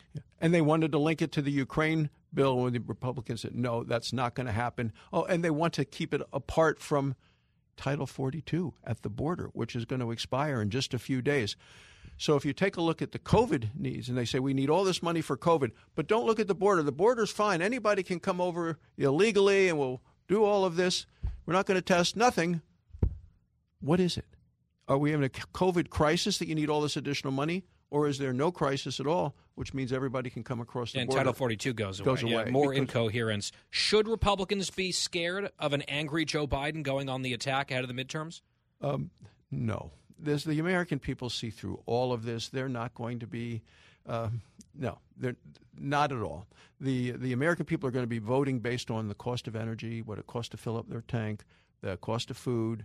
The inflation is going to be the number one issue of this. And uh, I think one of the other stories that Politico out, you mentioned that one about no more Mr. Nice Guy. Uh, this reminds me of, of Barack Obama when uh, he talked about how badly he uh, he lost uh, the House and, and the Senate uh, when he did, and uh, The shellacking. The shellacking is, I think, what we're looking at soon. Last question. The disinformation board, no more. Apparently, it has been suspended. Nina Jankowicz is going to find some other, I guess, prospects or something to occupy her time. Perhaps some off, off, off Broadway work. I don't know. Uh, was this long overdue? Should we have ever had this whole debate in the first place? Should have never had it in the first place. This shows how clueless this administration is, but I don't expect to see her here at Fox News. You know, who knows? It would be very interesting if she would sit down with a Tucker, for example. That's something I might tune in for. That would be some must see TV. I'm not sure if she'd go along with it. Uh, but, Senator, it is great to see you here in studio in person. I know you had TV earlier. Very grateful that you spent some time with us here on the radio as well. Thanks, Guy. John Barrasso, U.S. Senator, Wyoming, also a medical doctor, part of Republican leadership, who was, as we just said at the top, recently over in Ukraine. We'll take a break. We'll come right back. It's the happy hour on The Guy Benson Show. The Guy Benson Show. More next.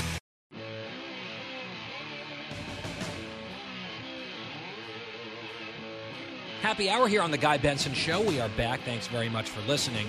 Well, this story at least made me smile, or perhaps smirk, and it goes to something that we've talked about before here on the show. Part of the problem that the Democrats have, and we were discussing this a moment ago with Senator Barrasso, they are so held hostage by a progressive activist movement that is very, very active on Twitter and outsized in its influence, and I think deeply off putting to a lot of voters. It is detrimental, it is counterproductive for the Democratic Party to be so linked and so controlled by this fringe. And a lot of their problems on the Democratic side emanate not from nomenclature, not from terminology, but from substance, from outcomes, from their record. But some of it also does deal with the former issue as well. And an example that we often give and is typically ridiculed on the right is this totally invented term Latinx to describe Hispanics or Latinos. And it was dreamed up by left wing woke activists because they don't like the fact that Spanish is a gendered language. So Latino, Latina, let's get rid of it and make it all neutral and woke and politically correct. Let's throw an X on there. Latinx. One of our Hispanic friends, a young woman, derisively calls this Latinx. She hates it. And she's not alone. Poll after poll has shown that actual Hispanics know nothing about this term and don't use it. Although I saw an example the other day on Twitter, someone was telling a story from the workplace where a colleague of theirs used the word Latino in a conversation. And by the way, that person happened to be a person of color. A white boss jumped in to admonish that person for not using Latinx, which is the approved, invented, kind of like insulting term, which almost feels like it was dreamed up in some left wing lily white think tank. Well, here's one more data point on this front. It's a poll of Hispanic voters in Los Angeles. So, a very blue city in a very blue state. And they asked them, what do you prefer to be called? Hispanic, Latino, or Latinx? The results 71% of Los Angeles Hispanics say we prefer Hispanic, 71%. 28% say Latino, leaving a whopping 1% of Los Angeles Hispanics who embrace Latinx. It's not a thing. It's alienating. It turns people off. It's tone deaf.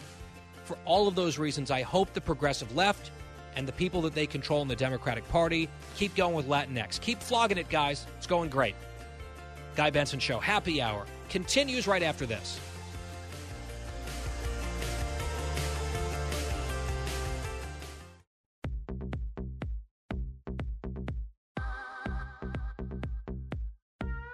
GuyBensonShow.com. It's the Guy Benson Show happy hour. Thanks so much for listening. We spoke to one U.S. Senator earlier this hour. Previously in the show, we spoke to another. Dr. Bill Cassidy, Senator from Louisiana, a Republican, was here. Here's part of my discussion with him.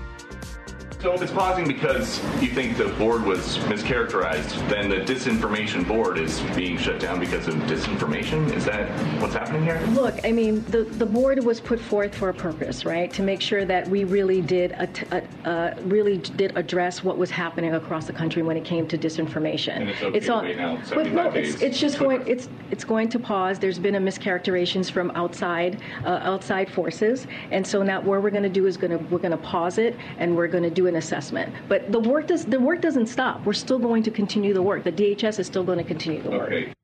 I'm Guy Benson. We are back. That was an exchange between Peter Doocy and the new White House press secretary today about the pause of this disinformation board that was derailed because of outside forces saying wrong things or something. But the work continues or something. I, am sort of confused by what exactly is going on here. Maybe someone can, who can help us with it is Dr. Bill Cassidy, U.S. Senator from the state of Louisiana. He is a Republican. And Senator Cassidy, it's good to have you back here. Hey, Guy, thank you for having me. I'm just kind of smiling at that interchange you just played. Um, um, the work continues. That, that strikes fear in your heart, doesn't it? Yeah, what work are they talking about? Is it the role of the government at all to decide what is misinformation and disinformation, given their track record in the last, oh, I don't know, couple years alone? Seems like the official arbiters of this stuff have been really very wrong a lot of the time. Well, when the official arbiter that they appoint was clearly wrong on two big issues, and then they speak about um, whatever the right-sided, right-wing kind of misinformation attacking her, whatever, whatever, whatever. I'm thinking, no, it speaks for itself. Look at her judgment on previous things. Look at her tweets. Wait a second, we're supposed to trust her. I don't know what they were thinking. Yeah, well, apparently they've decided to reconsider the whole thing. They're not saying that the the plug has been permanently pulled, but at least for now it has. And again, I think that we should keep an eye on it because they might try to resurrect it in some other form. And I think generally this is a bad idea, period, for the government to be wading into such matters.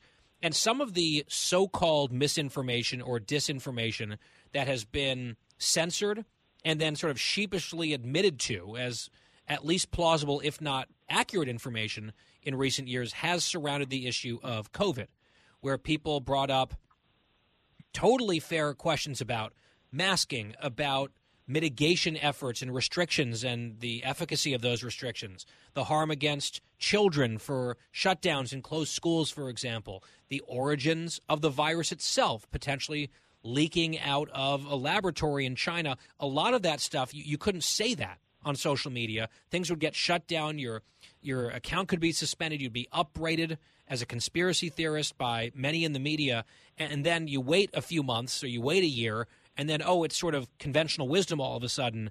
I wonder, given that, Senator, you're a medical doctor as well, what do you make of the reimposition that we're starting to see of restrictions and sort of, you know, red level warnings about COVID and masks coming back on in schools, even some school closures again?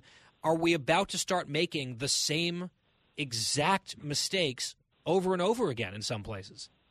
We better not. I'll just say that as a doc. But as a doc, I can tell you, looking at the literature, the effect of isolation upon our society has been awful. It has increased the number of people who are dying from overdoses. It is it has taken a whole group of children and has taken a year out of their learning life. I just saw something yesterday from a college professor that the students who came back from isolation just really are not the same students that went into isolation. So there was a high price to pay there, guy. And I think the important thing is that we highlight that, whatever the uh, other risk might be there, that always has to be a cost benefit ratio. And the cost was far higher than people wish to admit, as you just pointed out. You have recently called, Senator, for an Operation Warp Speed, which is what we associate, of course, with the vaccines. Although we saw some misinformation from the White House in a tweet the other day saying that there was no vaccine until Joe Biden was president. So uh, I wonder if perhaps Nina Jankowicz can now spend some of her free time trying to find whoever wrote that tweet. But Operation Warp Speed, you're saying that should be replicated, but on the energy front. What would that look like from your perspective, an Operation Warp Speed for American energy? Think about what happened for Operation Warp Speed for vaccine. We were told it would take two to 10 years. You're thinking, wait, we're going to be locked down for two to 10 years?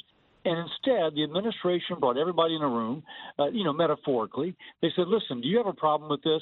If you do, work it out with that agency. Okay, agency number two, have you solved it? If not, keep working at it. And they're able to come in. Now, Congress had given them the tools, but they use these tools to do things, you know, in parallel instead of one time after the other.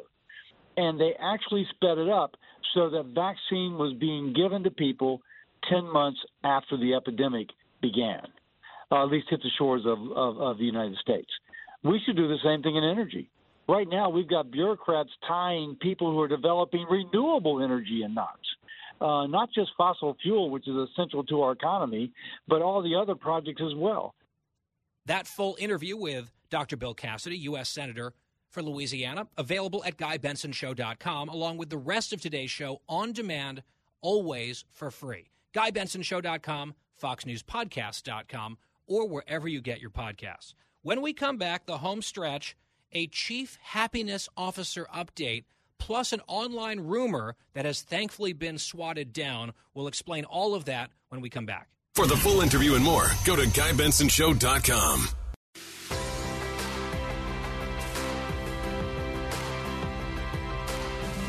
Home stretch here on the Guy Benson Show, Wednesday edition. Off to Nashville, Tennessee tonight. I'll be doing the show from there the next couple of days. Out there for an event. Looking forward to being in the volunteer state. GuyBensonShow.com is our website. Podcast is always free. It's always on demand every day. GuyBensonShow.com at Guy Benson Show on Twitter and on Instagram. Well, in this segment yesterday, which was really quite something if you missed it, you can go back on the podcast and enjoy it if you would like. Producer Christine was nominated for a position called the Chief Happiness Officer. Apparently, companies are doing more of this now, and we thought maybe she could be an interesting candidate for such a position here at Fox. And so she decided to, I guess, seriously or tongue in cheek pitch it to our boss's boss in the hallway today. This, I believe, and Christine, you can correct me if I'm wrong, is the same higher up who was the one who suggested recently that you continue to wear a mask forever just to try to keep the volume of your voice lower on the floor where radio occupies a lot of the space. I think it's the same person. So you approached him and what was your sales pitch and what was the reaction? How was the reception to Cookie as chief happiness officer? So, um, he just kept walking. So I'm not, you know what I'm thinking? Maybe he just didn't hear me. Were So- you wearing a mask? No. Oh, I'm supposed Oh. to be wearing a mask. Thanks. Don't get me in trouble. Uh, no, I was not wearing a mask. Because he was the same one who recommended that you always wear one, right? yeah, just me though, not everybody else. No, I I know. So clearly he heard you. That's that's the whole point. You're very easily heard. No, he he he heard a little bit and he just shook his head. My boss, and this, we're talking about a big boss here. You know, like my boss's boss. I'm not sure what the issue is, but when he sees me, sometimes he doesn't say a word and just shakes his head and laughs, and then keeps walking. And he I'm just not- starts laughing. Just Mhm. seeing you, he starts laughing. Yes, See, you're bringing happiness already. I did mention the, costume. Yeah, the mere sight of you causes laughter to break out. I don't think it's the proper laughter. I don't think it's the laughter that I want. that you want. Okay. So you didn't get a strong no on chief happiness officer, but maybe not an endorsement, is what I'm hearing here. I feel, I know we'll probably get in trouble. I feel like we should call him right now. Don't you Uh, think it no. would be funny if we called him right now and asked him his thoughts? I do not. You can do that, and you can let us know how that goes. At some No, point, you I might mean- become chief unemployed officer. I mean, for the show. Come on, guy. You know, I, I think we're just going to let that lie. I'm willing to do a lot of interesting things here. I think borderline crank calling our bosses on the radio, that might be just a line of propriety that I'm unwilling to cross. That's just me. Why don't you ask him if he's up for doing the bit? Um, and he'll oh, probably just walk past you. You laughing. obviously That's- know I'm already like ahead of you, response. right? He has not responded. Okay. So I think that's our answer for now. Let's put a pin in it. And I don't want to kill the dream. The dream is still alive. Cookie as chief happiness officer. Although on the planning call for the show today, we had a chief unhappiness enforcer in War Wyatt. War Wyatt was on the war path about a rumor that he saw on Twitter that Costco was going to be raising the cost that has been set in stone for a very years for their hot dogs, right? They sell these gigantic, and I will admit, good hot dogs at these kind of cafe things that they have at a Costco, where they have giant sodas, huge slices of pizza, big hot dogs, and the hot dog has been, I think, a buck fifty forever. But because of inflation, there was a rumor that they were going to raise that price, and Wyatt was very upset about this. Now, number one, Wyatt, are you a Costco member and shopper? Yeah, very much so. Yes, I I love Costco. Do you spend your Saturdays after you read the Wall Street Journal cover to cover starting at 4:30 a.m.? Do you then walk miles to your local Costco and spend the day browsing. You can have lunch with all the little samples they give out. Is that a typical weekend for you? No, but I do typically go on the weekend, but at, least maybe once every other week, or at least at the very most once a month. Wow. Okay, so you are a frequent shopper at Costco. I think we're members. We don't go nearly as much, although we have our big barbecue coming up. So we will be going ahead of that. Although we can buy a little bit less booze, apparently, because producer Christine, yet again, is just snubbing us. She's like, oh, best friends, best friends. Never invites us to her house and snubs most of the invites that she gets to go elsewhere, including this one yet again. She's going somewhere she doesn't even want to go. That's how best Okay, friends Okay, let's not are. say that on air. I, I'm just, that's my speculation. I'm not quoting you directly. Many people are saying, unnamed sources close to Cookie have alleged that she may not be thrilled with the alternative, and yet she's going with the alternative. It's all I'm saying. So, Wyatt, you dug into this, and it turns out that the buck fifty hot dog price tag is not increasing. Is that right? Yeah, it was a it was a tweet that someone tweeted out to make it look like it was a news account when in fact it was not. And I saw this on several different accounts, people posting this, "Oh my god, I can't believe this is happening." But it turned out it is fake news. So really, it's disinformation. See, on the day that they get rid of the disinfo board, Sweet Nina, can you imagine the musical production she could have turned the Costco hot dog story into? The disinformation that's been spread clearly by Republicans, because that's who she blames for everything. I think we could have a brand new TikTok video just about this. Maybe she would even do something as preposterous as wear a hot dog suit like a whole costume of a hot dog to perform. Who would ever do a thing like that? Christine, Guy, can I speak up here for a second? you may. I I'm not sure if I ever actually spoke about Justin. You might not know about this, um, but I once lost a bet and actually had to wear a full on hot dog costume. Oh, she's so happy whenever there's. I don't like to talk today. about it a lot. You love talking about it so much. You mention it any chance you get. Wyatt mentioned the Costco story on the call, and you're like, hot dog? Did someone say hot dog? Have I ever told you? And then you launch into the whole thing. Now, were you charging a buck fifty in the hot dog outfit for photos? Guy, you- no, no, I was not charging when I was in my hot dog costume. You That were taking photos sound- with strange. Wait, for free? You were taking photos for free in Times Square? Yes. Isn't that not how the whole racket works? No, but again, I'm bringing happiness to Times Square. Mm, I'm not sure anyone can really do that. But you were trying. Weren't you saying something to passersby, if I recall correctly? What was that? So I was actually buying hot dogs from the um, vendor, you know, the street vendors, and then Uh-huh. I was holding them up and asking if ever anybody wanted my wiener. Did you? Was that on the air? Mm-hmm. Yeah. No wonder you have no boundaries or limits. So we, we run a, a slightly tighter ship here at the Guy Benson Show. We're not doing any nonsense stunt like that. But we'll talk about it apparently monthly. It's like it's in your contract that it has to be slipped into the conversation at some point so you can let the whole world know. In fact, you had your new Twitter account, which debuted, I think, last month at Cookies Jar 1988. And initially, you had a photo of yourself in the hot dog costume as your Twitter photo.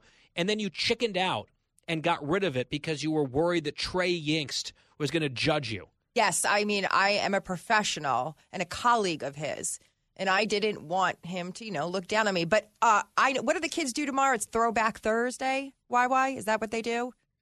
Maybe I'll uh, throw up that picture and you know hashtag Yeah, it. plus Yingst has already seen it. Plus, if you're going to be chief happiness officer, you can occasionally trade in the jester costume for the hot dog costume. That seems perfectly reasonable to me. Wyatt, when you go to Costco on your weekly or biweekly pilgrimage, how many of the hot dogs do you buy and consume? One or do you go two? See, I'm not a huge hot dog person. For at Costco, I always get the pizza. The pizza is really, really good. Wait, so yeah, why were you all up in arms about the hot dog going up if you don't even get it? Because it's a tradition, and we shouldn't break traditions like that. Like it has been a dollar fifty for the longest time, and I don't care if inflation or not. It shouldn't. It shouldn't change the fact. that it's only a dollar fifty. Their hot dogs are big and they're good. They are better than their pizza, and you're from New Jersey and you should know better. You never have their hot dog? I mean, I've had it before. They're also their um, Italian sausage sandwich is good as well. Is that more? Does that cost more? I think so. Yes. They've also got those rotisserie chickens too, right? For cheap. For four ninety nine. That's very cheap. Yep. Huh. I kind of want to go back to Costco now. Something that I never say. This is not an ad, by the way. We've just gone down this rabbit hole. Christine, do you have anything else to add? We're almost out of time. Yes, I'm not allowed to go to Costco Or have you been banned from the chain nationwide? because um, I will like something that I sample there, and then I'll make buy, Bobby buy it in bulk, and then I get sick of it and never eat it, and then we're stuck with it. That sounds exactly correct and on brand. You want to, like on Kirkland brand almost for Cookie. Like that totally tracks. So, do you guys even have a membership anymore or have you just Oh, no, moved on? He he does. Uh, I I'm I, I don't go. Bobby actually, Oh, I see. don't even actually do any more food shopping. And this is a whole different topic, but Bobby tries to go food shopping at like seven in the morning when he knows I'm not up because Bobby feels that if Megan and I go, the bill doubles. So I don't actually do any of the grocery shopping in my home. Wow. All right. I feel like we need to hang on to that story and explore that further in a future home stretch because I have questions, but we don't have time for the answers. And it's another layer of the cookie onion just getting slowly peeled back. The banned from Costco and grocery shopping element of the mystery, the enigma that is producer Christine. Gotta run. It's the Guy Benson Show. Back here from Tennessee, Nashville tomorrow and Friday. Looking forward to that. In the meantime, thank you for listening. Have a great night.